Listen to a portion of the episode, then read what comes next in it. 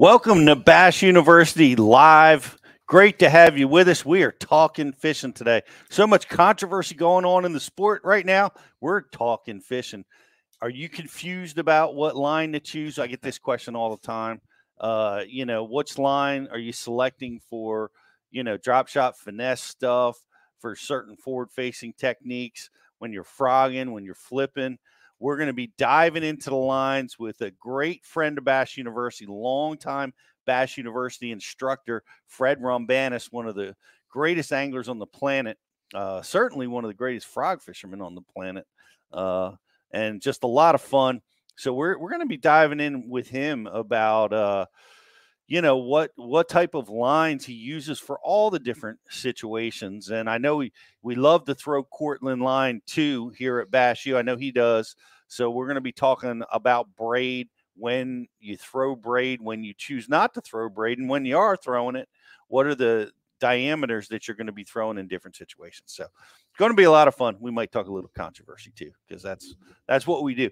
But glad to have you guys with us. There's so much going on right now.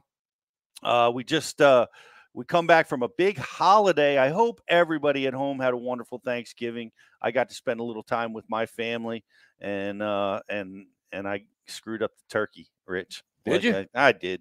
What? How'd that happen? I undercooked it. Oh, Pete. Oh, man. I was hearing how good of a cook you were on the ride home from Delaware, and you're messing up the turkey. I guilty. Oh, guilty. All right, I screwed it up. How did you bounce back from it? You know, the stuffing and mashed potatoes saved the day. But no, I just you know, it's just so hard to get that temperature right, especially when you got 5 dishes that you're all trying to get heated up at the same time. Mm-hmm. And if the turkey is even has a little bit of frozen nature to it, it's which I didn't think mine did. I thought I was completely thawed. Mm. Anyway, I screwed mine up. I need to go fry it. Yeah, you just need get a frozen turkey and just fry that sucker. I fry that sucker. That's what I need to do. I might try that next year. Of course, I'll probably burn the house down. That's gonna catch on fire. Yeah, you're supposed to. I don't know. I don't know how to cook, but I'm just telling you what I've been seeing online. People say you get a frozen turkey and you put it in the you put it in there and the flames go 30 feet into the air. Dan Allen said he microwaved it. I hate to admit it. I had to microwave to put the finishing touches on some of the carvings, but it's still good. It was great. My aunt was in, you know, at our Thanksgiving. She moved home from Florida, and it was great to have her with us. And Jake was, you know, it's just nice to spend time around the family. Did you have a good Thanksgiving? Yeah, it was nice. Every year, my dad and I, we fish in the morning on Thanksgiving. So we fished. Love that tradition. Yeah. It used to be, you know, go duck hunting, but now that, you know, the dog's a little older and we don't hunt her anymore, it's go fishing. So we fished out on the bay, had some fun, caught some fish, caught a couple nice ones. So like every other day. No, Thanksgiving was good. You know, good typical Thanksgiving deal. Hang around with the family, eat more food than you need to, and just enjoy it. Yeah, that's awesome. I know, Josh, you got a lot of family, and you have to do double duty. Yeah, double duty. I mean, I did 3 Thanksgivings technically. Did you cook 3 Thanksgivings? I did not cook at all. This is the first year I didn't make anything. I felt really guilty showing up. I have nothing. Give me all your food. I like that. Right. That's an interesting way to go. But Justin, how about you? Just watched some football and hanged around, man, you know. How about them Eagles? Yeah, that's right. Wow. I was there. Cheered on the boys. That's right. You were there. How wet were you? I wasn't wet at all, actually. My buddy's dad got us into like one of these red zone suites, and then we were like kind of covered. So nice. I was living the life on Sunday. I'm glad to hear that, because we know that if you had to prepare your own rain gear, you likely would have got wet. You're absolutely right, brother. Did you wear a sweatshirt? I wore my Carhartt stuff, and I thought about wearing my new bibs I got from Tackle Direct. Shout out Tackle Direct, but I didn't, because I knew I was going to be covered. You know, got a couple drops on me. But that's awesome. Can't complain about that. That is. You did get some new Tackle Direct bibs. That's good. That's right. Yep. Good for you. Black Friday sale. Gone during the Black Friday sale. That's awesome. And speaking of Black Friday sales, Nick Mayberry said, hope everyone had a great Thanksgiving and didn't empty your bank account on fishing sales like he did. He bought some new jigs, new jig rod, along with new square bills, a few shirts, and new line. He went crazy. Good for you, man. Nice. Yeah, I splurged a little bit too. Got a new reel. Living, you know. Did you? Yeah. Yep. Got to be prepared for the Yodas next year. Yeah. You know? Yes, sir. Trying to get ahead of the game. People. Call MLF December 1st. Yep. A lot of deals going on, including at Bass University. So many new subscribers, and welcome. We've had so many people sign up for our holiday deal, our Black Friday deal. We have our Cyber Week deal going on right now. So get signed up if you haven't yet. It's a great time to do it.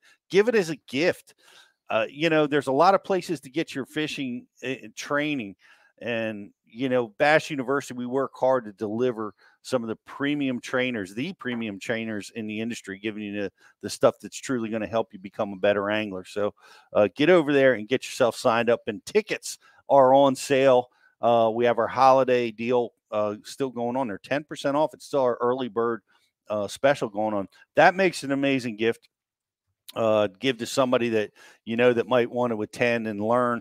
We have amazing classes going on. You can check them out at thebassuniversity.com. We're going to be at 4 locations this year. So yeah, a lot of great stuff. I had a really cool thing. Jake is, you know, he's diving into the youth fishing, and one of his buddies is wanting to dive in. His father called me and said, "Look, I have no idea what to get this young man," and he gave me a budget. And I went to Tackle Direct. I filled out a cart. Nice. Of, you know, it's interesting, you know, because you gotta look at what, you know, what things you're gonna select for somebody that's just starting to build their tackle collection. You know, for somebody like me that's been collecting for 40 years, you're basically giving them like a starter pack. It's a starter pack, you know, of just some real basics, you know, stuff to be able to throw.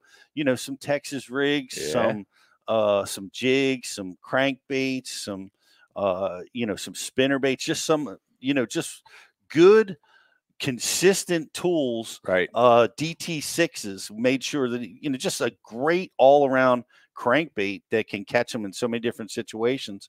So I gotta spend a lot of time putting that kit together for him. What a cool experience that was. So I hope you guys didn't spend all your money. But speaking of spending all your money, today is Giving Tuesday, and I just wanted to put out there that the Ike Foundation is hosting a fundraiser to stock a lake. So if you make a donation, you can nominate a lake that you think deserves to be stocked, and we'll do everything on the back end to vet it and try and get that lake stocked. So awesome. Our initiative is to stock a lake, so consider donating. Consider it. IkeFoundation.org. Yep. Get your donations in there, and we've got a great show. Like I say, you're just tuning in. Fred Roumbanis is going to be here in just a couple minutes. We're going to be talking about fishing lines. What, you know, when to throw, which type of line, which pound test for really every application. We're going to dive into things deep with a good friend of Bass University, longtime Bass University instructor, Fred Roumbanis. If you're watching over on Facebook, like and share the feed. We've got a really cool prize. I see some Boom Boom Swimbaits sitting out there, Josh. What are we giving away today? Today we are giving away for our grand prize some Boom Boom Swimbaits and some Cortland line. Excellent. Yes. Sweet. And then for our like and share, it's a pack of Cortland line and a Bass U hat. Nice. Excellent. So pay attention. We're going to be asking you a question. I know a lot of you guys know the process. Now we're going to be writing that question on the IM board, and whoever gets the correct answer will win the grand prize. So pay attention to what's going on here today. We're going to take a quick commercial break. We'll be right back with Boom Boom Roumbanis.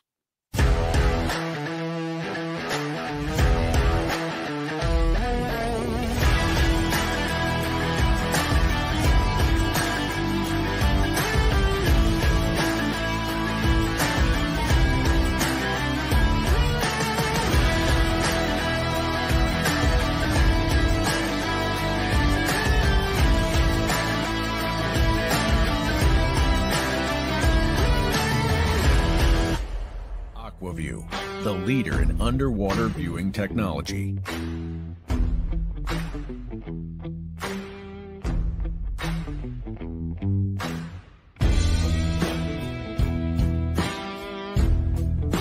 Find what you are looking for, catch more fish, have more fun. Aquaview, seeing is believing. Why do you love catching fish and rods? I'm truly losing less fish.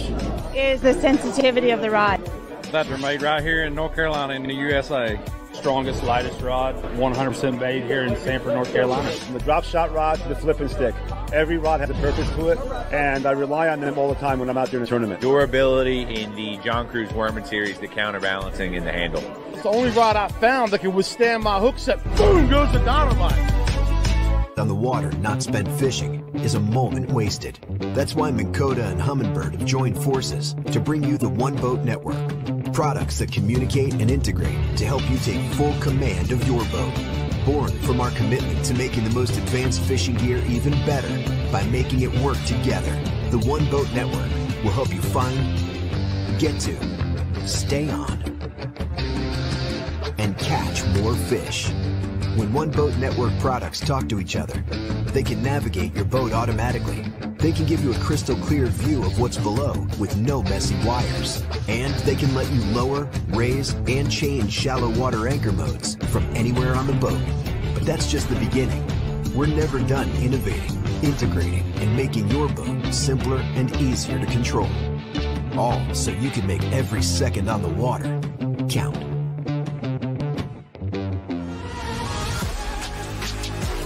Cortland Line Master Braid, America's premium super braided fishing line. Manufactured in our Cortland, New York facility and constructed from the highest quality Spectra fibers available.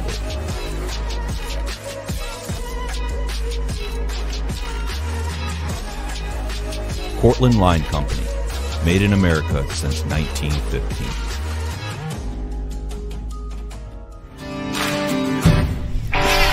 I have to have the best eyewear. My eyes are essential to doing my job. It's the highest quality lens that I've ever used. Top of the line performance in these glasses. But they're priced for absolutely everyone. The everyday angler can afford them. As a touring professional pro, if I can depend on them, I know the weekend angler can as well. Hobie Eyewear, built for the pros. Priced for everyone.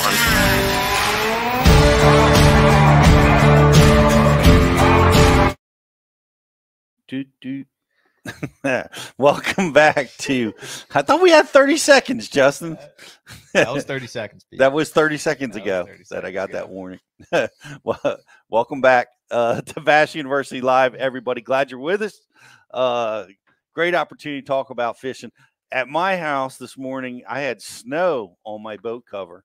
I know it's already happening. I see ice fishing starting to happen in a lot of different places around the country already. And I know down south you guys are still at it, man, throwing jerk baits, lipless, going deep with forward-facing sonar, doing hover rig fishing and Demiki rig stuff. All that stuff is happening right now. Let's just take a trip to Florida, you know, in a couple weeks, maybe go punch some mats or something. Come on, let's go. I can't deal with this cold no more, man. Don't we have a connection in Bass University down at Lake Okeechobee? I think we have a couple. We got connections everywhere. We do. Yeah. We just got to get the clearance to roll. We're gone. Yeah. Awesome. So that's enough. Jocelyn, we need a meetup down at Lake Okeechobee right now. But we're not fishing. We're in the studio right now. But our guest today is he's out on the water. And he's been with us for a long time, really since the beginning. Freddie and I go way back, traveled together for a few years, fishing on the old FLW trail. And I'm really glad to have him with us today. We're going to be diving into fishing lines, guys. So get your questions together, whatever questions you might have about, the choices that you need to make for the variety of techniques that we have out there. We're going to be talking about that stuff really right now. Do we have Freddie in the waiting room? There he is. Hey, our buddy Boom Boom out on the water. How are you, man?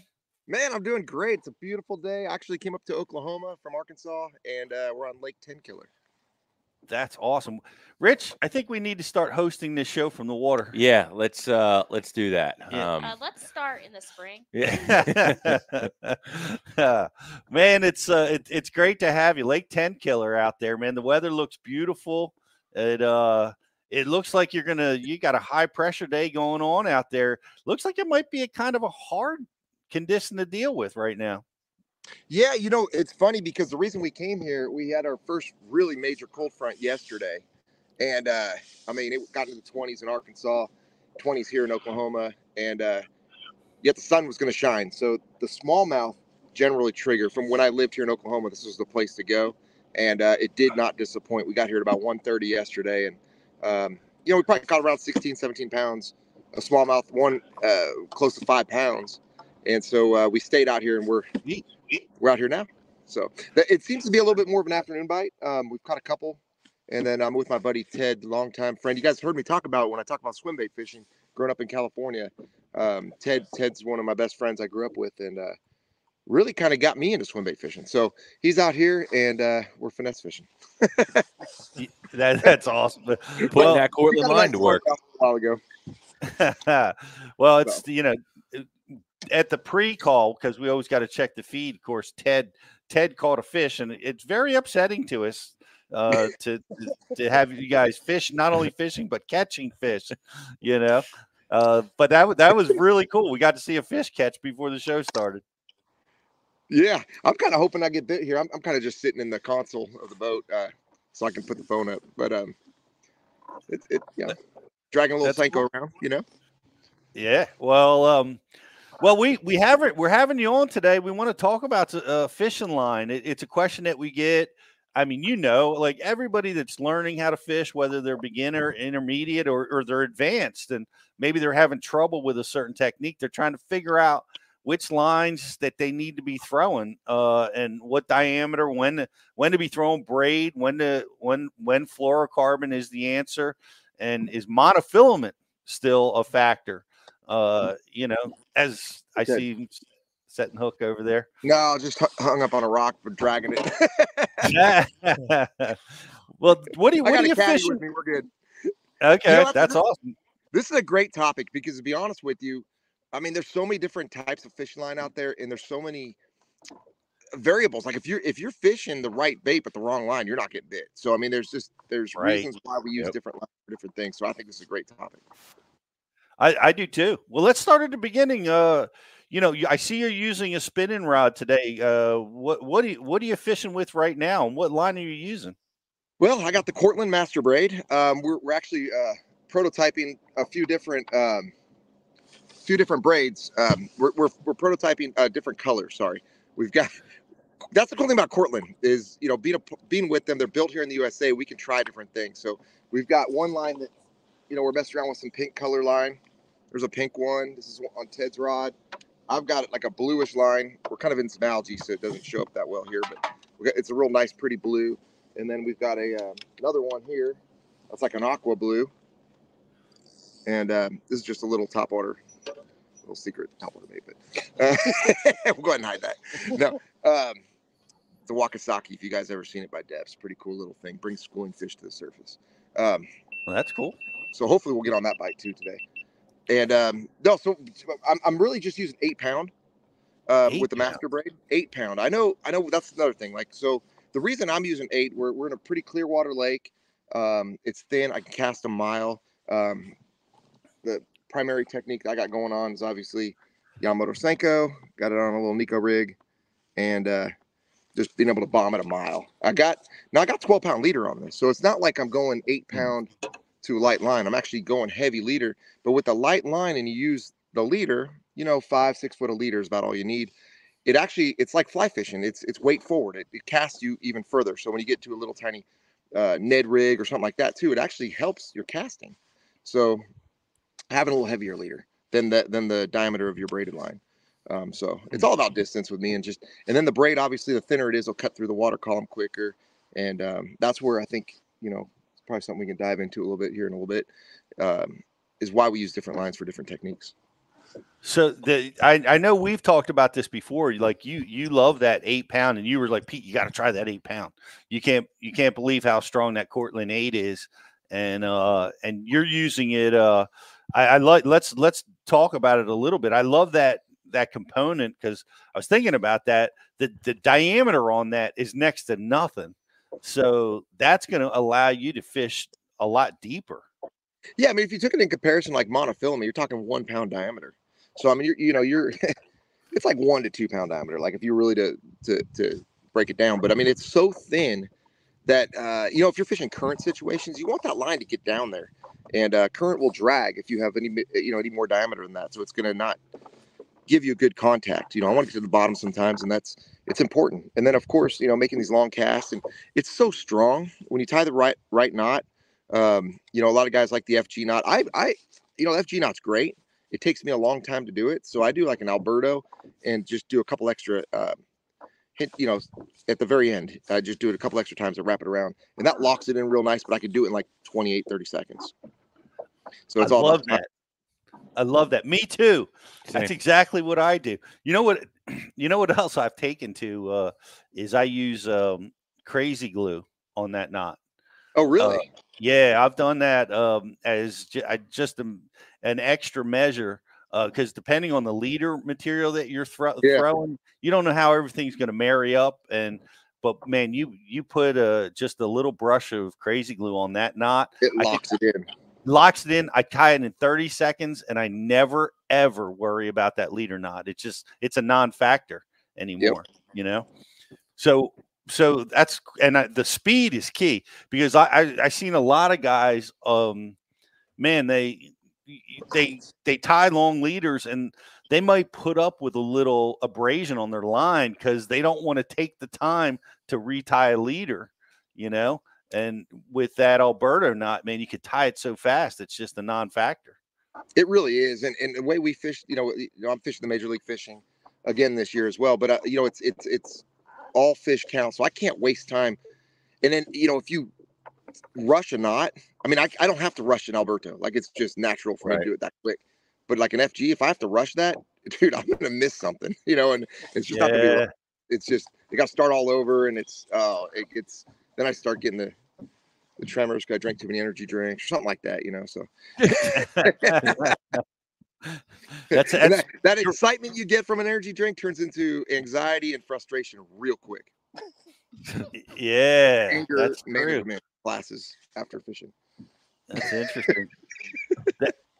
And knots are important to tie a good knot. Like you can have the best knot that has ever been designed, but if you don't tie it well, it's a terrible knot. Yep. So right. You've got to be good at it. And when you're on energy drinks in the middle of heat and the heat of battle, I could see where you could mess up. What do we got on the iron board, Josh? Howie Range of Snow. Fred, do you use different length leaders for different braid colors?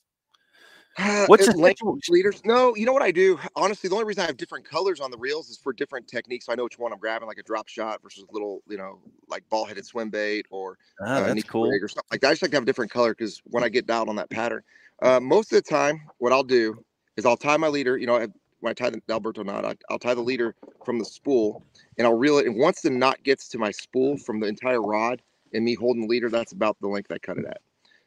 It just seems to be perfect. Gives me a little bit of working because you're not going to break the braid. I don't ever break the knot area, so I'm breaking the fluorocarbon leader, and so it gives me some working room too. So I figure as long as you have about 5 foot, you're good. But I just, I like to get down to the spool, and that's when I cut it. And that's pretty much across the board on every technique. But great question. Oh, yeah.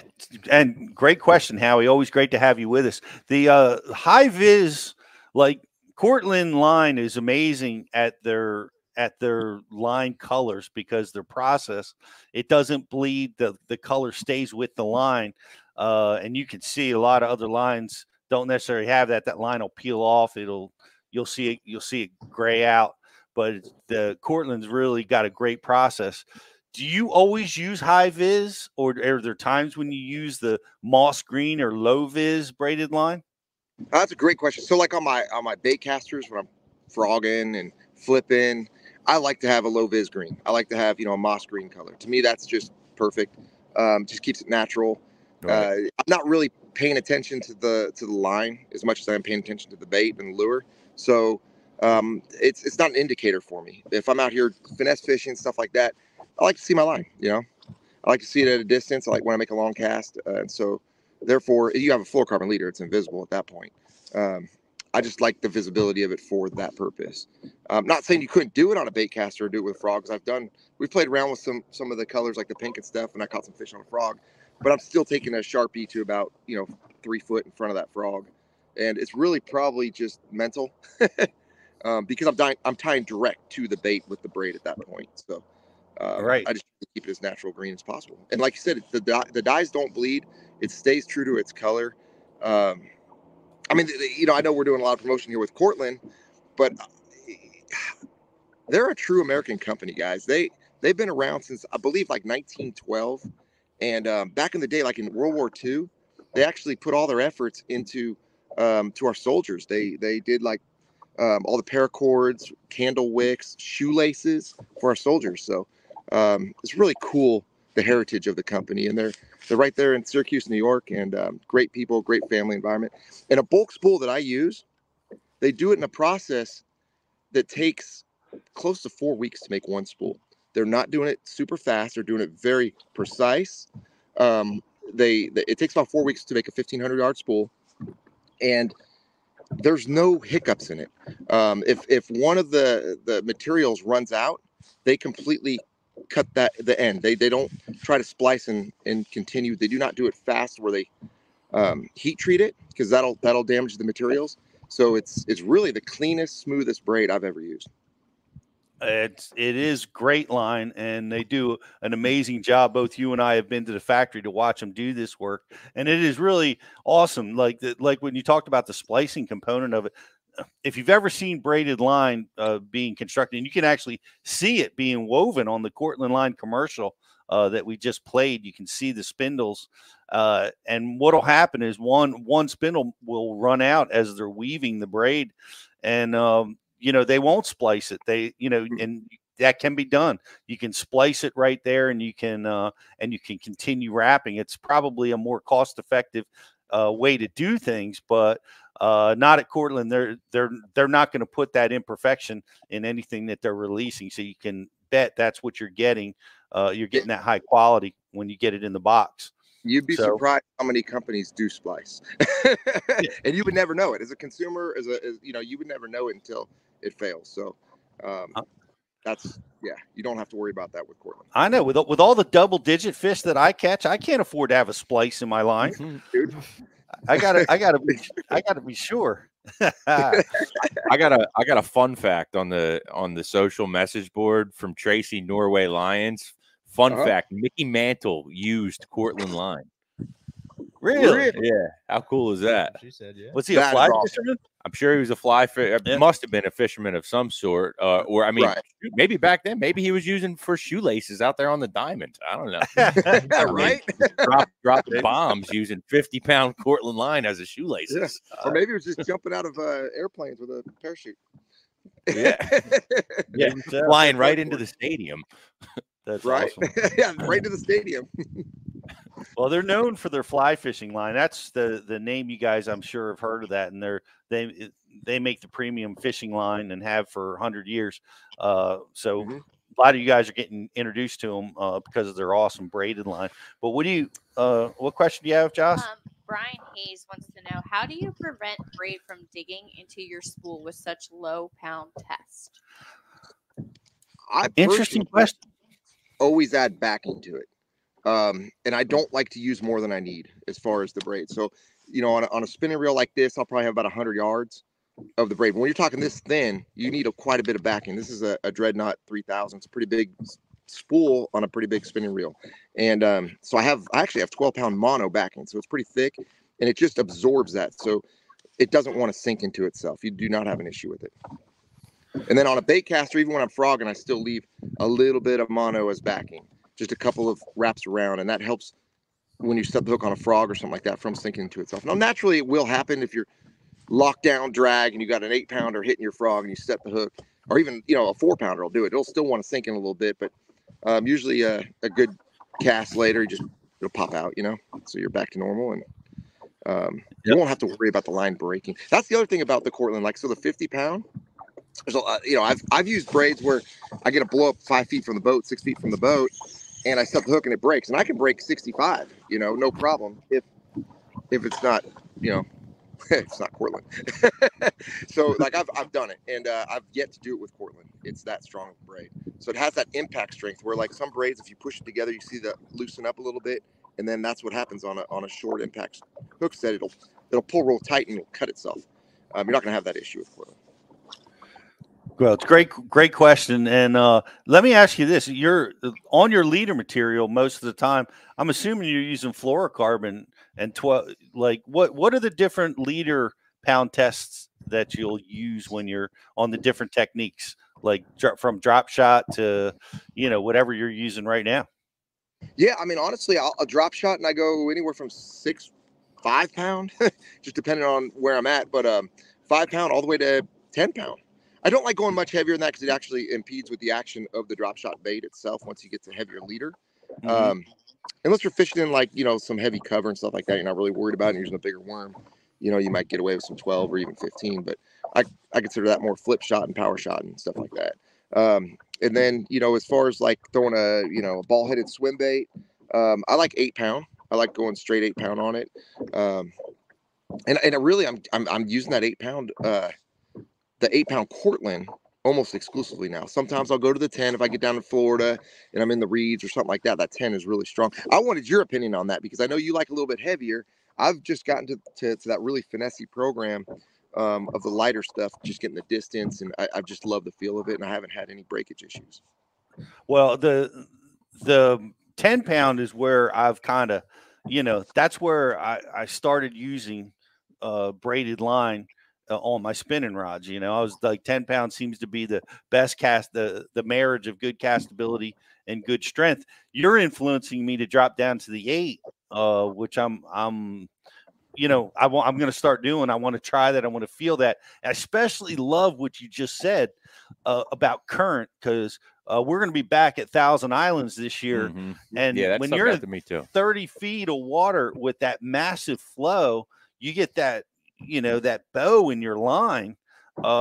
Having 8 pound with like 2 pound test diameter, you know, being able to cut, give you more direct feel, either being able to get your baits through the habitat, being able to feel strikes better, being able to get a better, quicker hook set without so much drag on the line. I'm very excited about getting involved with that this year. But what I fish around a lot is garbage with spinning rods. Like, most people might go to a baitcaster to do some of the things that I like to do with the spinning rod.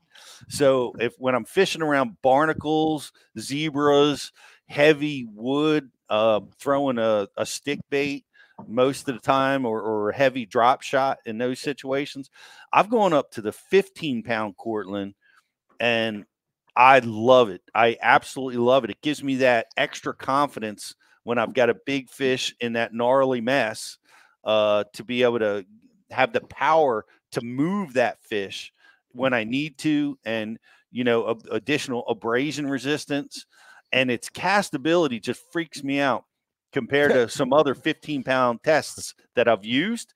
Like, you know, you can't even cast, you know, 20 yards. You got to push it so hard. But the tight woven Cortland just makes it slip out of that rod so nicely. So the 15 pound cast like a dream. I can skip. I move my leaders up to, like, I'll go up to 14 and 16 pound test leaders. You know, so I'm beefed up for a fight, you know, and I'm impressed. I'm so impressed with that. It just gives you a lot of extra strength. So I'm going to try to influence you to get some 15 on when you're in that situation. I'm definitely going to try out your 8 strategy in a lot of places this year. Try for sure. For sure. I could see, like, especially when you're throwing like a weightless, you know, like floating worm scenario, that heavier gauge, you know, even like a soft, like a jerkbait, you know, would be good too with that 15. for sure. Exactly. Now, would you go direct with that, or would you go? Would you put a leader on it? I go with a leader. I usually, like I said, I'll go 12 to 16 pound test leaders on that. You know, to just I'm just beefing the whole system up, but yet I'm still finesse fishing. You know, you know, so it like down in Florida, although I haven't fished there much lately, but I would use that around the reed heads, you know, stuff that's like the alligator grass, you know, stuff that, you know, you're going to be in for yourself in trouble. Yeah. So it really is. But what makes it so exceptional is the castability of that Cortland 15. It just, other lines, you know, you just don't have that versatility. So I'm really impressed with that component of it. So that's what so for spinning rods, I think we both are similar in that I use the high vis. I love the strike detection component of it. I can see the line where it lays, you know, if whether the bait's on the bottom or not, you know, I could see all that stuff. So we're similar in that regard. Let's move over to baitcasting. We talked about it a little bit. Like let's dive into the frog end of the game. And you touched on it. I mean, you're famous for being one of the best frog anglers in the world. Ish says he's better, but I don't. What do you say? I don't go there with that. I love throwing a frog. That's all I'm gonna say. But you know what? I'll tell you what. Ish is a good dude. He's a great frog fisherman. And we actually fished a tournament years ago together. And I'll be honest with you, he was a better frog fisherman at one point for sure because he did it more than me back in the 90s. But now, I'm not going there. Well, anyway, it's awesome. But let me give you this compliment. Let me give you this compliment because you and I we had a treat. We got to go to Mexico and fish. And I got to watch you fish a frog, and I was just amazed that you were able to trigger bites that I couldn't trigger near as many as you could. If you have a knack for that technique, there's no doubt. It was, guys, check it out. It's over on. It's one of many Fred Roumbanis instructional pieces available over on Bass University. So you guys can go check that out and watch Fred put the beat down on me with a frog. Awesome. We got to go do that again. That was fun. Yeah, I'm in for that one. That'll be a good time. That was good, except for I'm still a little scared about the trip back and forth from the lake to the airport. That was a little sketchy. We drove through some neighborhoods. Those big tall margaritas made it worth it when we got there. Yeah, it's an awesome experience. So let's talk about I heard you say 50. I heard your color. You're using moss green. You're coloring the line the last 3 feet with the magic marker. That's if I'm using like the bright pinks and the prototypes I've been messing around with. If I'm going to use a bright color, which is great. I mean, it's fun. But I do baitcasters. I really feel like the moss green is all you really need. And what's funny is like a lot of times I'll throw a frog, you know, 65 pound, braid, but man, with the Cortland, I get away with 50. I get away with a lighter braid. I make longer casts. It doesn't break. And, here's a neat thing about it too. When you work a frog, different braids will give you different actions with the frog. Some kind of hold, and I call it water weight. You feel the weight of the line when you're fishing and not the action of the bait. So with this, you're actually feeling the frog. You're getting it to walk. You're getting it to do what it needs to do to trigger those bites because you're getting direct contact to it. It just floats up real nice over the water. It doesn't hold on to that extra moisture. I remember hearing you talk about that a lot. And so you're throwing 50 with exclusively with a frog. Is there any situation where you'll go up if the habitat is different, or do you ever switch it around? You know, I'll be honest. If I fish where it's like matted straw grass, stuff like that at Rayburn, I'll probably go to 65. I'll beef it up a little bit, but a lot of it is how far am I making that cast? Am I really trying to make the frog walk, or am I trying to, you know, trigger them just on a pop and go situation? You know, if you want to make a frog walk and dance and do cool things, go with the 50. Interesting. And are you Are you a popping frog guy, or are you a pointy nose walking the frog kind of guy? So, you know, I actually have a Boom Boom Frog. You guys know I have my own signature frog. So I've got a popping version and I've got a regular. My popping version is actually a more subtle, like high pressured, the fishing, not high pressure weather, but high pressure fishing situation.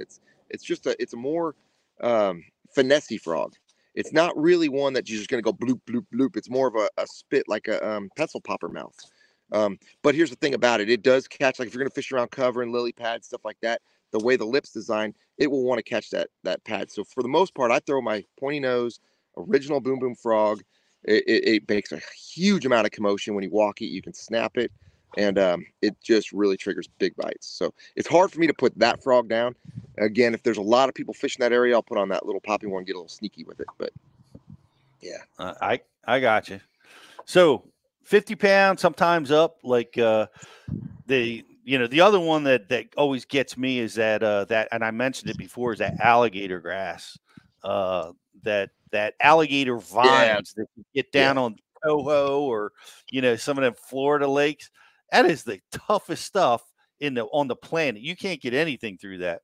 No, we've actually got a little bit on Darnell. We've got that viney stuff around the water willow where it just gets so tangled. It may just be water willow that's just old and twisted, but it's I think it's that gator grass. It's very similar to that stuff we got in Florida, if it's not the same stuff. And you know, it's hard punching stuff like that. You know, I'll go with a little heavier line when I'm punching through that stuff for sure. Yep. Yeah, that's the worst stuff. You ever fished around that, Rich? I haven't. I have not fished around the gator grass. It's like the highest loss, like strike to catch, or lowest strike to catch of any grass on the planet. I mean, I don't know what it is. You get a fish in there, you always got to go get them. And if you can get to them, if you make a long pitch, you're like, how? It's impossible.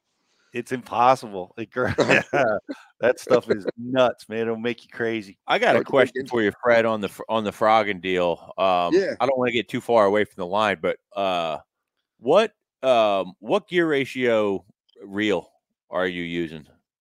You know, it's funny because I actually just talked about this the other day with Jacob Wheeler. You know, and a lot of guys, we just kind of like go over things together. It's fun to hear other people's opinions and what they do. I personally will change it up. I like an 8-to-1, I like a 7, and I like a 6. And the reason being is when I'm bringing that frog in, what am I trying to accomplish? Am I trying to make that frog dance in place? Am I trying to make it move forward? Am I wanting to get back if the water drops, you know, or whatever, or if I get a blow up and I want to be able to get a quick, you know, fire back on that fish. So in a situation where the fish are coming up and smoking it real fast and furious, I want to be able to wind in real quick and get back over there. So an 8 is probably the best scenario. If I just standard, you know, 70% of the time, it's probably just 6 to 7 to 1 ratio reel. I will go to a 6.5 if I'm fishing a high tide scenario where the water just starts dropping on tidal systems where I want to work behind the weed line between the hard bank, just to make that frog walk in place instead of moving it forward. Cause I'm still doing the same action, whether I'm using 8, 7 or 6 to 1 ratio. It's how much line am I bringing that frog in? Am I wanting to move it in a very short amount of space, or am I wanting to, you know, so a 6.5, like Rayburn, for instance, I got on a really good frog. Last time we had a tournament where I could actually throw a frog there. It was crucial I had a 6.5 because I could keep that frog where it needed to be. How much emphasis do you put on the difference? Okay, when you have an 8 and you say you have a 5-pounder that's balled up in 40 pounds of grass, like we get on the Chesapeake, you lose the power. It's freaking hard to wind them in. And like I find myself sometimes I'm like, damn, I'm freaking tired from that. Like, do you consider going down to like the 6-4 to 1 gear ratio if like, you know, that you're going to get more power? Yeah. Dealing with fish you got to bring in and through all that nasty stuff. A 7 will, that's why I think a 7 will pretty much get that done across the board.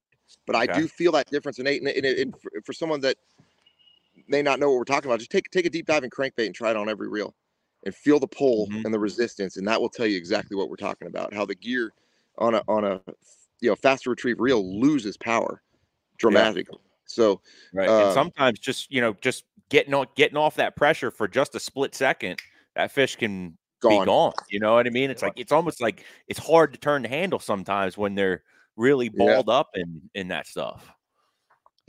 I mean, you're exactly right. I mean, obviously I lock down the drag. and I used, make sure I got the right rod for the situation. And, with the Cortland Master Braid, there's no forgiveness there as far as stretch or anything. So it just comes down to like I said, your retrieve. Well, we know you're one of the greatest frog fishermen in the world. You're also amazing at flipping. You're a shallow water guy. Let's go down that road. When you're flipping in, now you could talk about flipping in wood, flipping in grass, I guess hard cover and soft cover. What are your line choices? Do you ever go fluorocarbon direct? Are you using braid with leaders? What are your flipping setups? That's a great question. If I can get away doing braid to floral leader, if it's a contact situation on a baitcaster, I feel like the braid to fluorocarbon leader is an excellent way to go. You definitely want to make sure you're using rods with guides that can handle that. You want a little wider guide on your rod to do that, because you're going to be reeling that knot through your rod a few times. So it just, there's that little hesitation. You just want to be fluid with whatever you're doing. So I tend to go direct braid, or I tend to go direct fluorocarbon. But there are times where I just feel like you need that fluorocarbon leader to get bit. The water's real clean. But I will tell you this, Cortland does also have a braid for when you're punching mats, and it's vegetation only. I'm not talking about wood or rocks, vegetation. It's called Silent Flip. It's really soft and really fun. When you flip it in that grass, it doesn't make that whizzing sound that, as it's going in. It's just silent. That's why they call it Silent Flip. And I feel like it could trigger, if you got a bunch of people punching around you, try that. Yeah. You'll get more. You know what I mean? It's a little bit of a tricky deal. And you can get away with a little heavier. You can get away with 65 if you thought you were using a 50, because I feel like it's a little thinner diameter, but it's real quiet, and it's slick. It slides right in those mats. But you don't want to put it around rocks.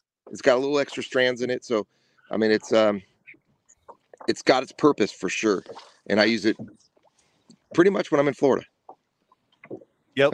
Like that's a slick little line. It's called Silent Flip, guys. You can check it out. There's really nothing else out there like it. So go check it out, especially if you're a grass guy.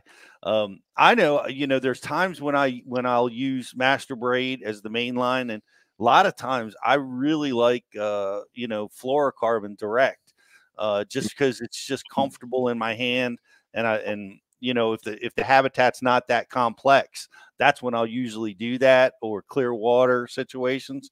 But then I'll go to a 50-pound Master Braid with a leader. If I'm in deeper water, if I need to hit the fish fast and get them up and out of there, I like to use that combination a lot. A lot of times, here's one of the things that I like to do is when I'm fishing around zebra mussels, which are a colossal headache. I'll use like a 30-pound leader, a fluoro leader. I'll go real heavy on the leader, and a 50-pound, Master Braid main line. And that helps me get those bites in. It's amazing the difference when you get around barnacles and zebras. The difference between 20 and 30-pound test is everything. Like 20-pound fluoro will cut like butter, and 30-pound will hold up, But it's right. you can't spool, or I don't like to spool 30-pound fluoro direct. That it gets kind of wiry and a little difficult to deal with. But that's, there's a lot of different flipping applications that you can go into, but I switch it up a little bit. Here's something else that I do differently. You use a longer leader. I tie a short leader when I'm flipping. Well, no, I'm only talking about spinning rods when I was talking about that, going around the spool. When I'm flipping, it's about 3 to 4 foot. Yeah. Yep. I don't like much when I'm flipping on baitcaster. Sorry, I may not have clarified that. Well, I'm with you on that 100%. But I am also learning. I like this 30-pound. I'm gonna get some 30-pound. I don't even own 30-pound fluorocarbon. So I'm telling you right now. Yeah. You get around that sharp stuff, man. It'll save the day. But because I like the shorter leader to keep it out of my rod eyes, so I can flip and pitch without ever having to get that knot up into the rod, which makes for a smooth application. But What do you got, Josh? Howie wants to know, Fred, did you say that you like using the normal guides on your rods, or do you use micro guides? I prefer normal guides. I really do. I prefer. Yeah, I like my, because I do a lot of the knots, you know, so I want to make sure they can shoot through the guides. So I know micro guides have their time and place, especially if you're going straight fluoro. They just kind of keep things tighter. But I've gotten to the point where I really like the larger guides. Yeah, I do too. Unless I'm doing braid direct or fluoro direct, anytime you're using a leader material, you need those larger guides. So right. William Shelby wants to know, though, do you use iRod rods? If so, what kind of knot do you tie to go through those micro guides? Yeah, I actually did design some rods with iRod, great company, but we did the, I tried to do a braid to floral with them years ago. We never did get, it was almost too new of a concept when I was with them. So you just don't want to have a leader long enough to go through. Now the spinning rods, you can't for sure. Their spinning rods are perfect for it. But as far as the bait casters, you just want to make sure you, like Pete said, a 3 foot leader, 3.5 foot, just so you don't ever reel it into your top guide. And here's another thing we did not discuss: which braid for a swim jig, which braid for like a walking spook bait, topwater bait. I like to go 30 and 40. I like 40 for my swim jigs, direct to the swim jig, and I like a 30 when I'm throwing topwater. Just I like to make long casts. But what I'll do is I'll put a very, very short fluorocarbon leader, just so the treble hooks don't twist into it. So I'll put almost about a foot of fluorocarbon, and it'll be 20 pound. It will not sink or hamper the action at 1 foot. Once you get past that, you start losing a little bit of that, that wants to dip that nose down a little bit. So then it might. Why not mono? Why not mono for that? You could. I don't see why not. I just take my fluorocarbon because that's what I got with me most of the time. So gotcha. Yeah, you probably could do the mono because mono is very porous. It does float really well. So you could do that as well. Just I just like the fluorocarbon. So as long as you keep that fluorocarbon leader short, it doesn't sink. Okay. Yep. It will not mess up a bait if you have a very short leader, but it'll keep you from. You have that rod dangling off the side. You see one bust in front of you. You can grab it and throw it, and not worry about the hooks getting caught into the braid. Because that will happen with treble hooks. Oh, it makes you nuts. And it'll happen, dude. Just like you said, exactly when you don't want it to happen, when the fish are busting or something. Right? Exactly. And especially after an energy drink.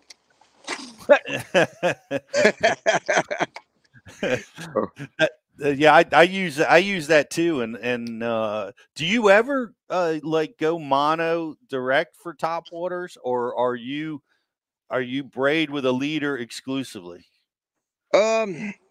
Like a popper. I've always liked just a regular, a popper, like that style bait. I like just going straight mono. I've always been a 12-pound mono guy with a popper. You can go, just cause it's soft. It casts nice. It allows you to make, work the bait nice, and it floats good. I've always had good success that way. My first tournament I ever won was at Berryessa as a kid, and it was on a Rico, and I did it with 12-pound mono. So it's hard. What about around grass? Would you be hesitant to throw straight mono fishing around grass, throwing a Rico? Yeah, that's a good question. I still do it, but you do lose some. I mean, the braid does cut through the grass pretty nice. Right, like that 30-pound braid. Probably ought to consider that. If I use a larger topwater like that, like an I'm a skimmer or something like that, I would definitely do the braid to floral. It's interesting. I share that with you. On the little chuggers, the little popper style baits, I use mono, direct. And I've tried to use braid, and I've had a lot of failures with it. Like a lot of guys are saying that their braid, their strike to catch goes up. But man, like I've had some miserable smallmouth days where the braid, these smallmouth are crashing a big walking bait, and you're hitting them with braid. You're getting directly connected, but they just, I lose a lot of fish that way. So, I lean towards on topwater. I lean towards mono on most of the situations. For the treble hook baits. Yeah, I know a lot of guys are man, braid is the way they're going. It's crazy. Mm-hmm. Hmm. And the thing I say about braid is, I mean, it lasts for so long too, right? So you don't have to change up. You can buy your spool of whatever you like and keep that as your leader and make it last a long time, especially with the economy the way it is. So, I mean, it's just expensive, you know. It's great. That's a great point. I just rigged a kid's tackle box, or I helped his dad put a tackle box together for a kid, and I had to, you know, I'm getting him braid a line. It's you know, it's on the higher price side of things, and it's kind of shocking, but that one spool of Master Braid will that'll get you through all summer. Oh yeah, and you can just retie leaders because Bass U members get 25% off Cortland line. There you go. There you go. What a great deal. Yep. Get over to BassU.tv. Check it out. It's on the pro member benefits section, guys. If you haven't gone over there, get over there. We've got so much great stuff. It's a great time. You're buying gifts. There's all kinds of discounts on a lot of great stuff over there. And Aquaview is having a big thing at Tackle Direct right now too. So if you've always wanted to get that underwater camera, which you really need to get, it's going to help you understand a lot about what's going on down under. You can get a great deal on Aquaview right now. Tackle Direct makes an amazing gift for an angler. But we got a question from our very own man behind the curtains, Jeff Olson. By the way, Freddie, Jeff says hey to you. What's going on, Jeff? He wants to know if you have some tips on rigging and the retrieve of your 4-inch swim bait. Okay, that's a loaded question. Are we talking about the weed list or are we talking about the line through? We're doing it, man. I don't have those details. We're gonna talk about the weed list right now. So the weed list, it's a 4.5-inch swim bait. It's a belly hooked design. You can rig it on a jig head if you want to fish it deeper. And I've shown little tricks on that, but for the most part, it's a belly. You know, I belly hook it. I fish it in 4 foot of water or less for the most part. Sometimes I'll get 6 to 8 foot, depending on where I'm fishing. I might stick a nail weight in the nose of it to keep it down a little bit. That's one thing that I probably never really told many people about. But belly weighting, I'm using the Hayabusa 7/0 958 is actually the belly weighted hook I love for it. Owner makes a great one too as well. Gamakatsu's got a great one. They all have their what you like. I will say that the Owner spring is what I use on all of them. I swap out those little light wire springs that Hayabusa has to an Owner center pin large. The large will make your swim bait last a bunch, which doesn't help me much when I'm telling you this because, you know, I get less fish this way. But it's going to help you save your bait. I mean, I've fished the same swim bait all day long and caught 20 fish. So when you have that Owner center pin on this 7/0 Hayabusa belly weight, I'll use either a 3/16 ounce belly weight or a 1/4 ounce. I'll run it straight on fluorocarbon, 17 to 20 pound. I will run it straight there. I'm going to start playing with using trying it with the braid, maybe go down to a 30 pound just so I can get it down, cut through the water column down deeper. Cause that's really a realm with the weedless swim bait that I haven't exposed. I haven't had, time to really just learn how to keep that thing down on the bottom in that 8 to 12 foot. So I know guys in California are starting to get the heavier Gamakatsu belly weights. They got them all the way to a 1/2 ounce. That'll fit on it, and you can slow roll it down there like at Clear Lake and stuff like that and catch a lot of big fish. So for me, the most part, it's that shallower water stuff. But I'm gonna play with that a little bit. So definitely change out that little spring though. You'll find that's a huge factor.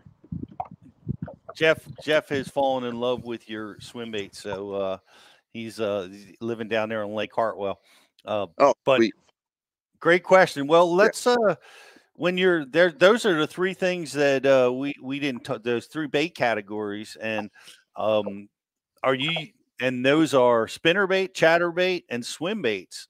What lines are you using for those three categories? You know, the spinnerbait. It's funny because a spinnerbait, I kind of still like going old school mono with a spinnerbait. I really do. Really? Yeah. It's just, with a spinnerbait, you can pull it out of a fish's face pretty quick. But I still like to have a little bit stiffer rod with, fast action with it. So it's a good balance. It's got stretch, right? It's got a little bit of stretch. You're not pulling it away. So I like a 15-pound or copolymer. You know, that's been always really good. I still have a bunch of P-line 15-pound copolymers. So that's been a really good line for me over the years with spinnerbait. I've had a lot of success. I've caught 8, 9, 10-pounders on the Delta with it. It's hard for me to change up. Now you can still throw fluorocarbon, maybe get away with a little softer rod because there's less stretch in it. But as far as chatterbait, I like fluorocarbon. I like actually there's a, you know, and I can just kind of tell you what I use because I don't really have a fluorocarbon sponsor or anything like that. So fluorocarbon, I'll either use like 15-pound. You know, if I go to the store, this is what's available. If they've got 14-pound Gamma, that's my favorite chatterbait line. 14-pound Gamma, if you can find it. Wow. I know, right? A little bit lighter, but that 14-pound is like 16 Sunline. Exactly. So, yeah. So it's all about, yeah, the way it feels. And then 15-pound like Seagar InvisX is great for a chatterbait. Now I will go 17-20 if it's, you know, if I'm bulking up and going through some, you know, some Okeechobee bass or something like that. But if I can get away with a little bit lighter line, I always do. What about so, I haven't really played with what's that? What about swim baits? Yeah, swim baits. Like I said, I you know, I like 15 to 20 pound. I mean, just straight fluorocarbon on swim baits. Yep. If it's a contact bait to the bottom, like I said, then it would be something I'd do braid to floor or something like that. But we're talking about just straight retrieve. It's usually typically, you know, we're not talking top water. We're just talking about that class of baits. I do like a mono versus, you know, or fluorocarbon, mostly a fluorocarbon. I remember when I first learned chatterbait fishing, we were all throwing it on braid direct. You know, that's kind of how everybody was throwing it. And, you know, we figured out that, you know, we need that fluorocarbon in a lot of situations. The fish get line shy. But here's the deal. I have the scenario where I throw braid with the vibrating jig is when you get late in the season, when the grass gets really mature and you have to rip it too hard with fluoro. It doesn't, it stretches a lot. But with braid, you can just snap your wrist and clear that bait, keep it in the strike zone. So yeah, man, that's a good point. Absolutely.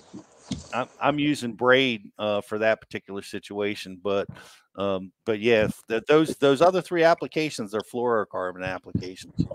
You know what blew my mind? I fished in Portugal just a few weeks back. My team partner was David Fritz, crankbait legend. Do you know what he throws with his crankbaits?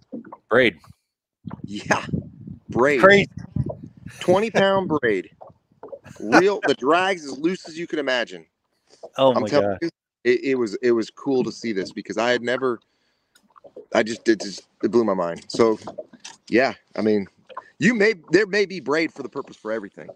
I'm still trying to learn all that. You know, it is doing this for 20-something years, and that I just that opened my mind to a whole nother concept. I get it though. If you're cranking through brush piles, wouldn't you rather bend your hook open than lose that crankbait?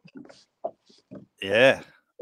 Well, it's funny because for years, Fritz was teaching mono and a noodle rod for cranking. And that's how he won the classic. That's how he was AOI and all that. And we interviewed him for live, and he said that he has changed his thinking and he switched everything over to braid direct for cranking. And that was you know, it was just shocking, but he's, you know, he feels like his strike to catch is going through the roof because of that, you know. But yeah, there's a lot of different ways to, because I'm still on all my cranking, I'm straight fluorocarbon in 90% of the almost all the situations. But crazy braided line for cranking. What do you got, Josh? Dan Allen wants to know, since there's so many techniques, is there a go-to for all-purpose line? Is there a go-to for all-purpose line? Man, I'm not the guy to answer this, but I'll just want to throw it out there. You can use 30-pound braid for a lot of different stuff. Yeah, like, I agree. I mean, it'll get you by for flipping. It'll get you by for winding baits. It'll get you by for frogging if you really have to. You know, you got to adjust your rod, but I don't know. But it'll last. It'll last. too. You can trust it, especially if you get Cortland Master Braid. Yeah. And you can throw leaders on if you need to, you know, and make you even more versatile with something like that. But that's, yeah, that's a great, because it gets complicated, Dan. Like, we're sitting there talking about, we've got like 15 different line diameters and colors, but we're, you know, we're diving in deep, you know. But I could see a guy that's going out with just a few rod and reel combos, you know, that might want to simplify. That's a great question, Dan. What do you got, Josh? I'm not sure if we answer this or not. But Clay wants to know, Fred, why did you make your line tie a square on your frog? What was that? Your line tie on your frog is a square, is the question. Oh, there's no real reason for it. It's just how we, it was just how we can make that work with that. So that line tie, there's more to it than just the line tie. Honestly, it'd probably be nice if we could make it round, but this is so unique on it. It actually has a weight to it. So when you pop that frog, it counterbalances the belly weight. So we used that. So when it walks that frog and you kill it, it'll give it an extra hop, kind of like a teeter totter. So it's got a little extra little oomph to it. So yeah, that is why it's like that. It's more the part that we're using. Gotcha. Great question. Thanks for everybody on the IM board. Appreciate all those amazing questions. And Fred, you know, before we let you go, what's going on, man? You're doing the MLF. They switched back to all fish counts. Where's your head at with things? What are you doing this year? Well, first of all, obviously, I love fishing because you see me pick up a rod like here. To me, I just want to be fishing. I just want to be competing. I am in Major League Fishing. I'm fishing Major League Fishing Bass Pro Tour this year, and you know, my eggs are in that basket right now. I mean, I'm not saying it's where I'll be forever. I'm going to fish what I can fish and compete the way I compete. I do like the all fish counts a little bit better than when we did the 5 fish for this format. I really do, because for one, I had a little bit better success the last couple of years than this last year, but I just want it to be the same. I want it to be a little bit different than what we did on our standard 5 fish weigh-ins. So I think this is a good way to go back to, you know, for this program for next year is going to be back to what I signed up for.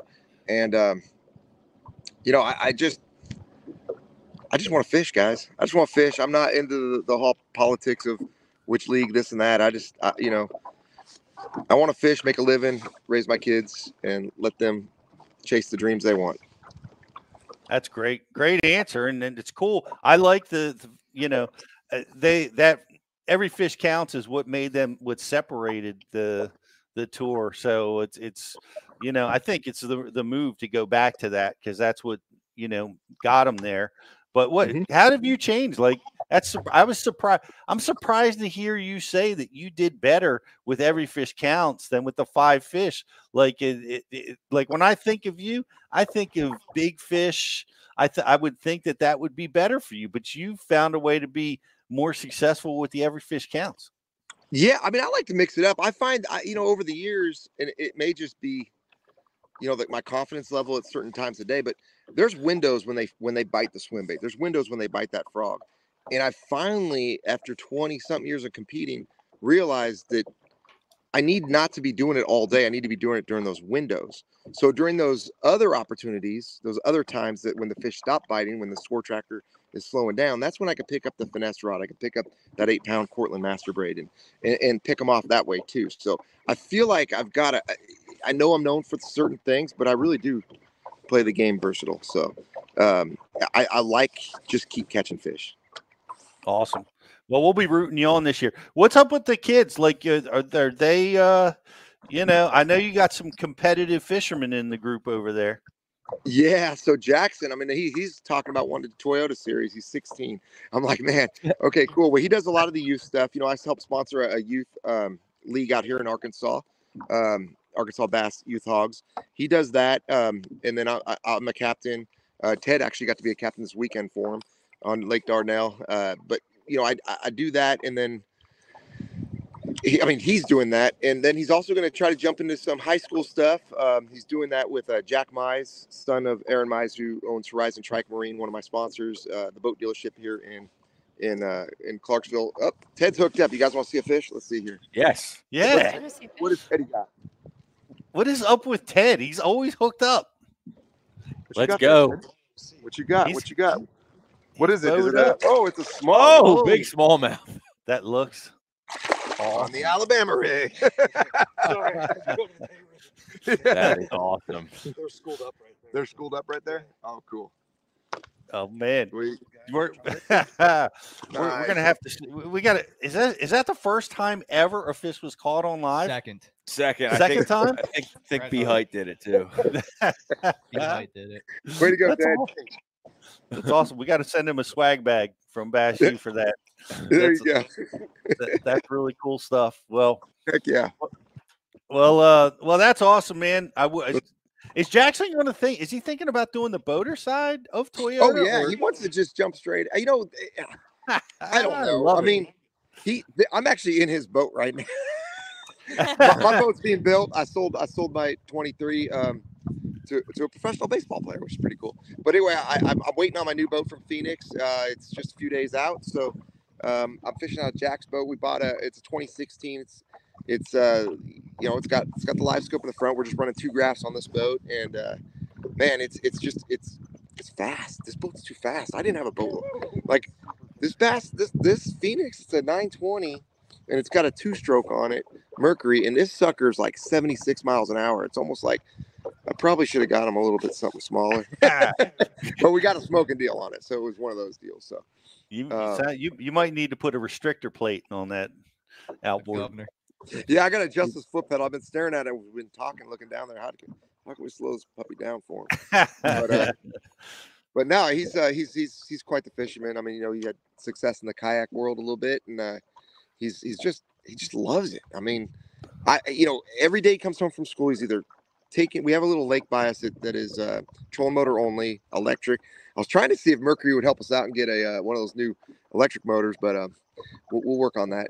But it's a troll motor only. It's Huckleberry. It's about a mile from our house, and he'll go out there and just catch them, or he'll go hunting. Right now it's hunting season, so he gets home and he's just such an outdoorsman.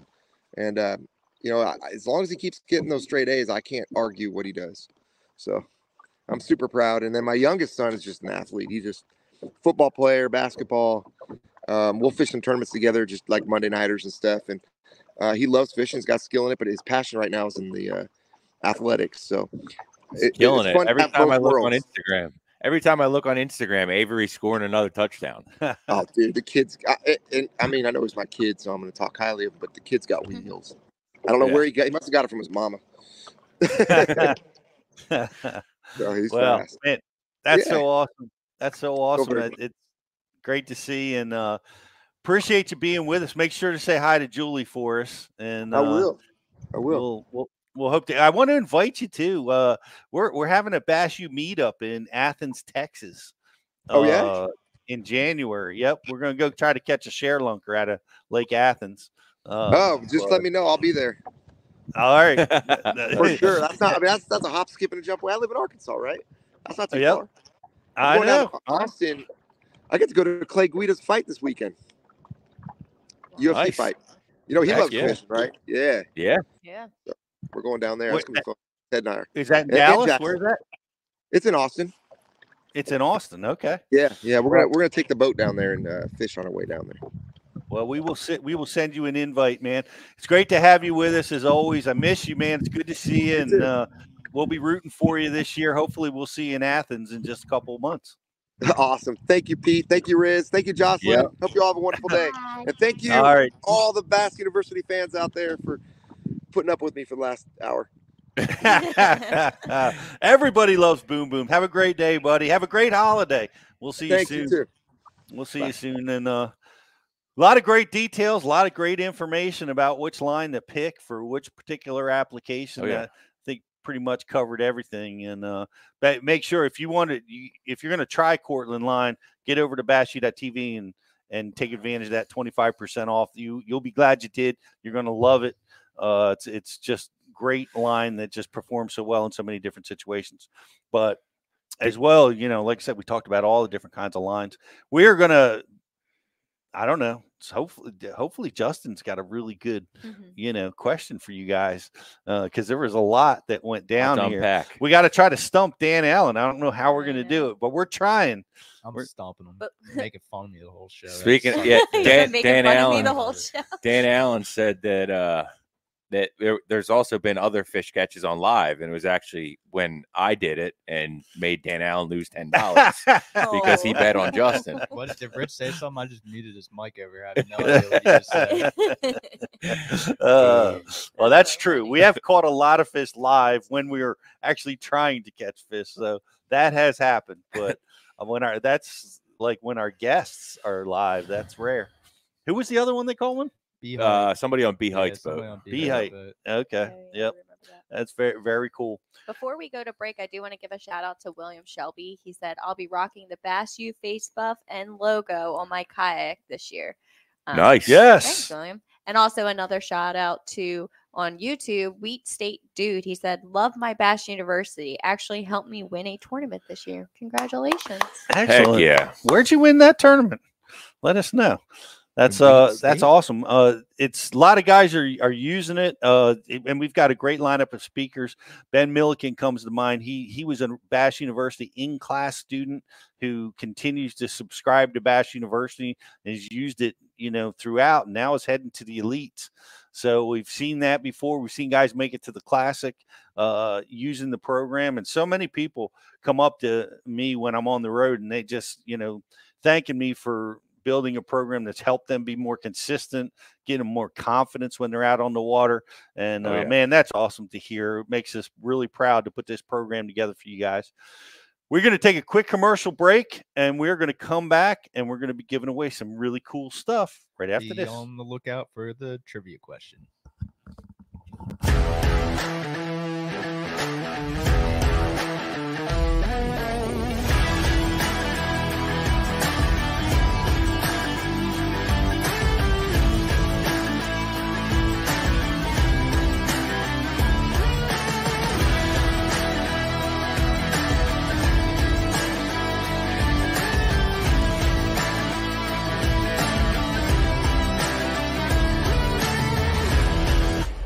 Aquaview, the leader in underwater viewing technology.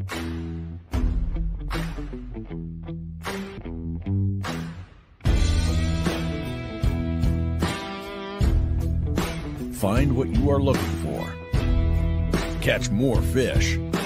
Have more fun. Aquaview, seeing is believing. Why do you love catching fishing rods? I'm truly losing less fish. Is the sensitivity of the rod. That they're made right here in North Carolina in the USA. Strongest, lightest rod, 100% made here in Sanford, North Carolina. From the drop shot rod to the flipping stick. Every rod has a purpose to it, and I rely on them all the time when I'm out there in a tournament. Durability in the John Cruz Worman series, the counterbalancing in the handle. It's the only rod I found that can withstand my hook set. Boom, goes the dynamite. On the water, not spent fishing is a moment wasted. That's why Minn Kota and Humminbird have joined forces to bring you the One Boat Network. Products that communicate and integrate to help you take full command of your boat. Born from our commitment to making the most advanced fishing gear even better by making it work together, the One Boat Network will help you find, get to, stay on, and catch more fish. When One Boat Network products talk to each other, they can navigate your boat automatically. They can give you a crystal clear view of what's below with no messy wires. And they can let you lower, raise, and change shallow water anchor modes from anywhere on the boat. But that's just the beginning. We're never done innovating, integrating, and making your boat simpler and easier to control. All so you can make every second on the water count.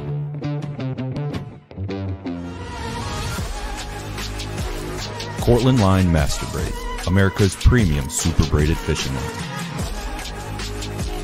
Manufactured in our Cortland, New York facility and constructed from the highest quality Spectra fibers available.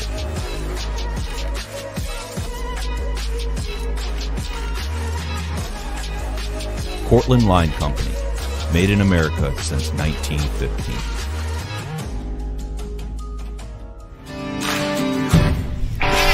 Well, I have to have the best eyewear. My eyes are essential to doing my job. It's the highest quality lens that I've ever used. Top of the line performance in these glasses. But they're priced for absolutely everyone. The everyday angler can afford them. As a touring professional pro, if I can depend on them, I know the weekend angler can as well. Hobie Eyewear, built for the pros. Priced for everyone.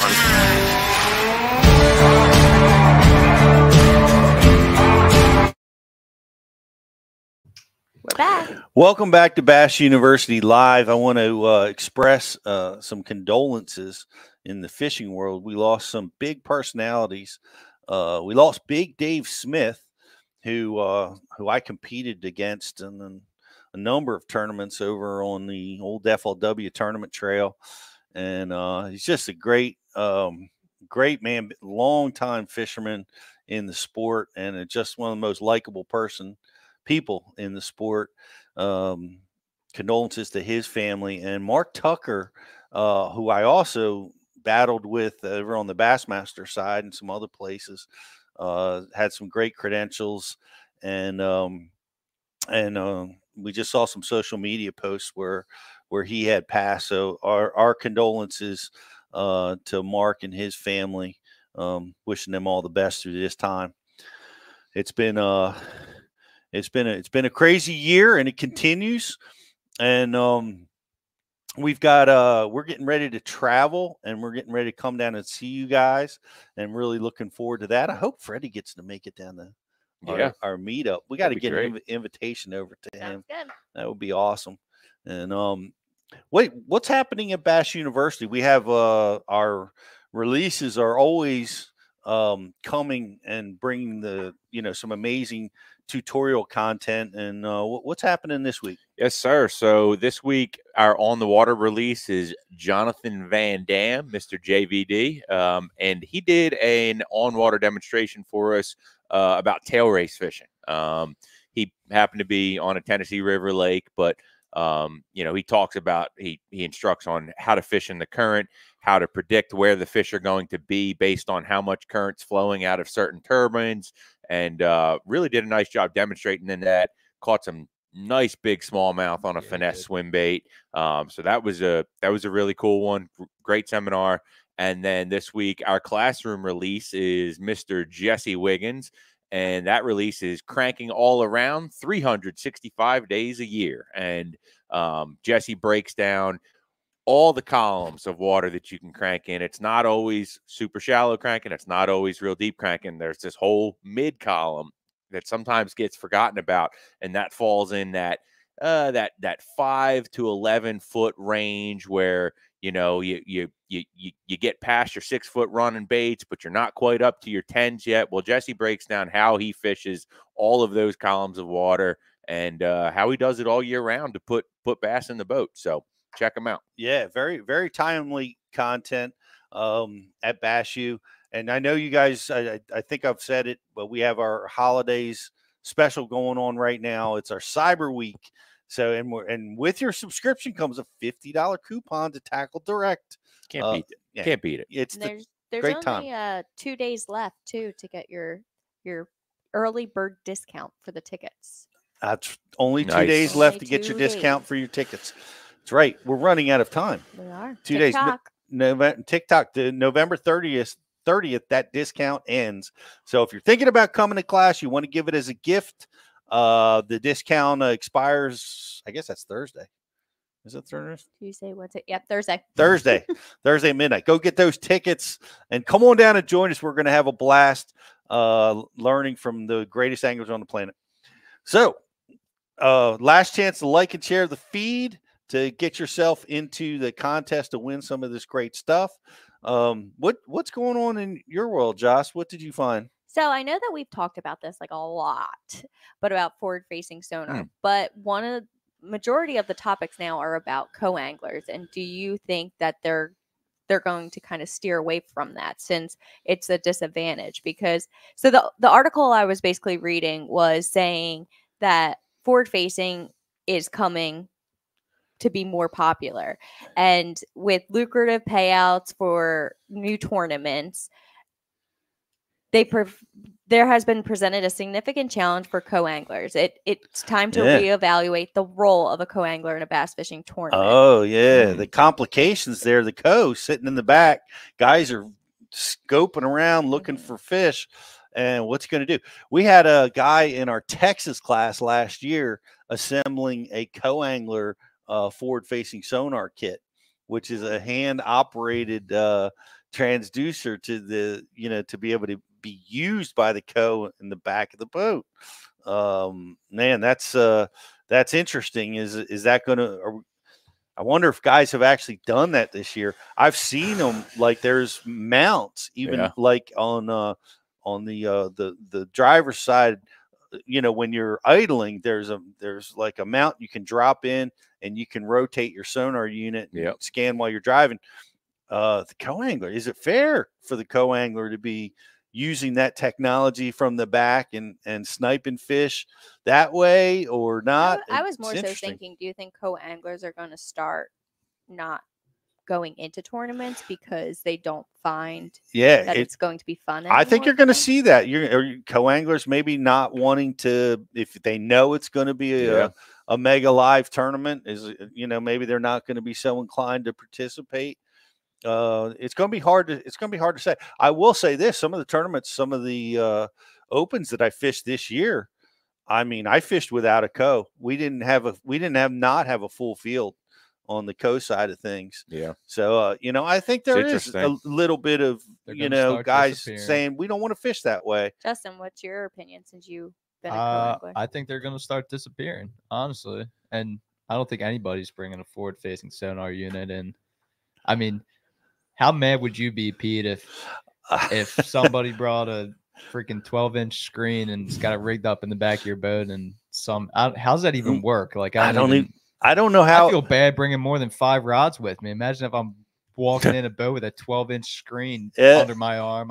I'll probably drop that down the boat ramp too. I mean, you know, I don't know. I think it's just go fishing. You just gotta finesse them up behind these guys. You know, it can still be done. I think the answer is just throw a jerkbait.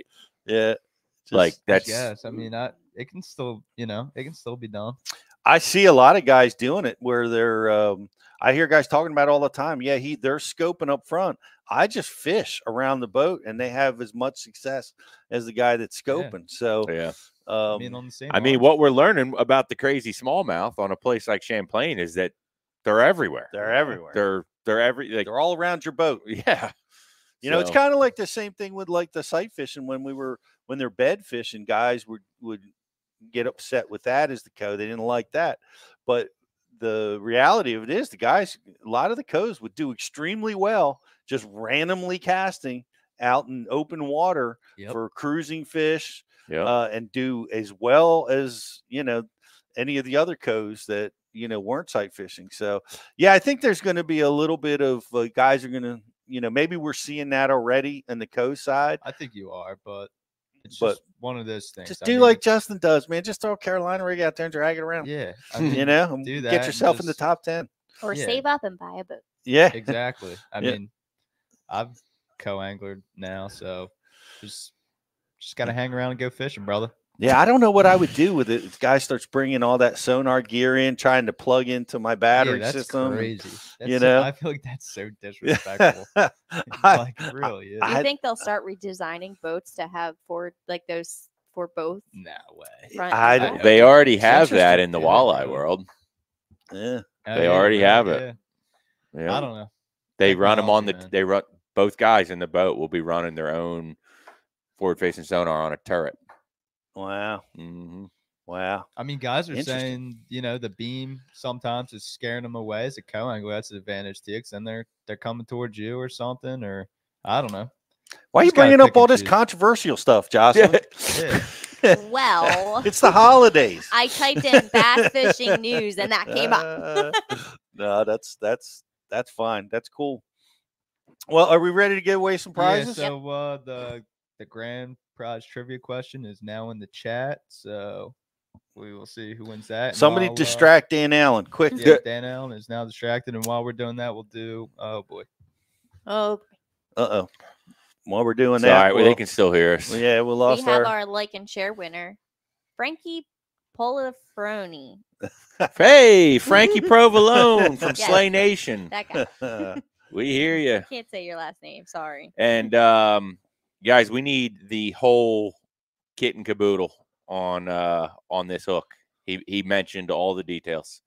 So the hook, the model number, the hook, the size, the model number. Yep. And while we're waiting for the answer for the grand prize, we will do the sub of the week. Sub of the week of the year. Shout out Andrew Blanton from Lander University. They got a 20-pound sack here, and that one in his right hand is a 745. Holy smokes! It's a big one. What did he say? What lake that is? Oh, I forget. Why do I feel like it was on Lanier? Is that? Did they? Please hold. We're still missing something in there. We need the hook, the model number, and the size. Hook, the model number, size. Hook, model number, size. Green. It was on Greenwood Lake. Greenwood. Yep. Big. It's awesome. Congratulations, man. Well done. Keep wearing those Bass U colors, guys. Send us your pics. Where do they need to send pics? Send them to me on Instagram, please. Instagram. Yeah. We want to know. Come on, you guys. You guys are fishing down in Texas. I know you guys are hunting your share lunkers this time of year. We want to see St. Cress. Yeah, St. Cress. The correct answer was the Hayabusa WRM, which is the worm model, 958 and a 7/0. Wow. Good job. It stumped some people, so good job. How would you remember that? That's well done. Great question. I love it. We challenged our group a little bit, guys. Great having Fred on the show. Want to wish him best of luck this season over at the MLF. Thanks so much for hanging out with us. I hope you guys had a wonderful Thanksgiving, and we're going to be back next week with another episode of Bass Live. We'll keep you posted on who we're going to be talking to. I also want to give a shout-out to Bass After Dark is having a show this Thursday where they're going to be taking on one of the topics that we took on is the forward-facing sonar controversy. Who's for it? Who's against it? Jocelyn just threw her hat in the ring talking about the co-angler side of things. So that's going to be a Thursday night at 9 o'clock. Check it out wherever you get your podcast. I think on YouTube as well. And want to wish BTC and Ken Duke good luck with that show. And we will see you guys next week with another episode of Bass University Live. Have a great day, everybody.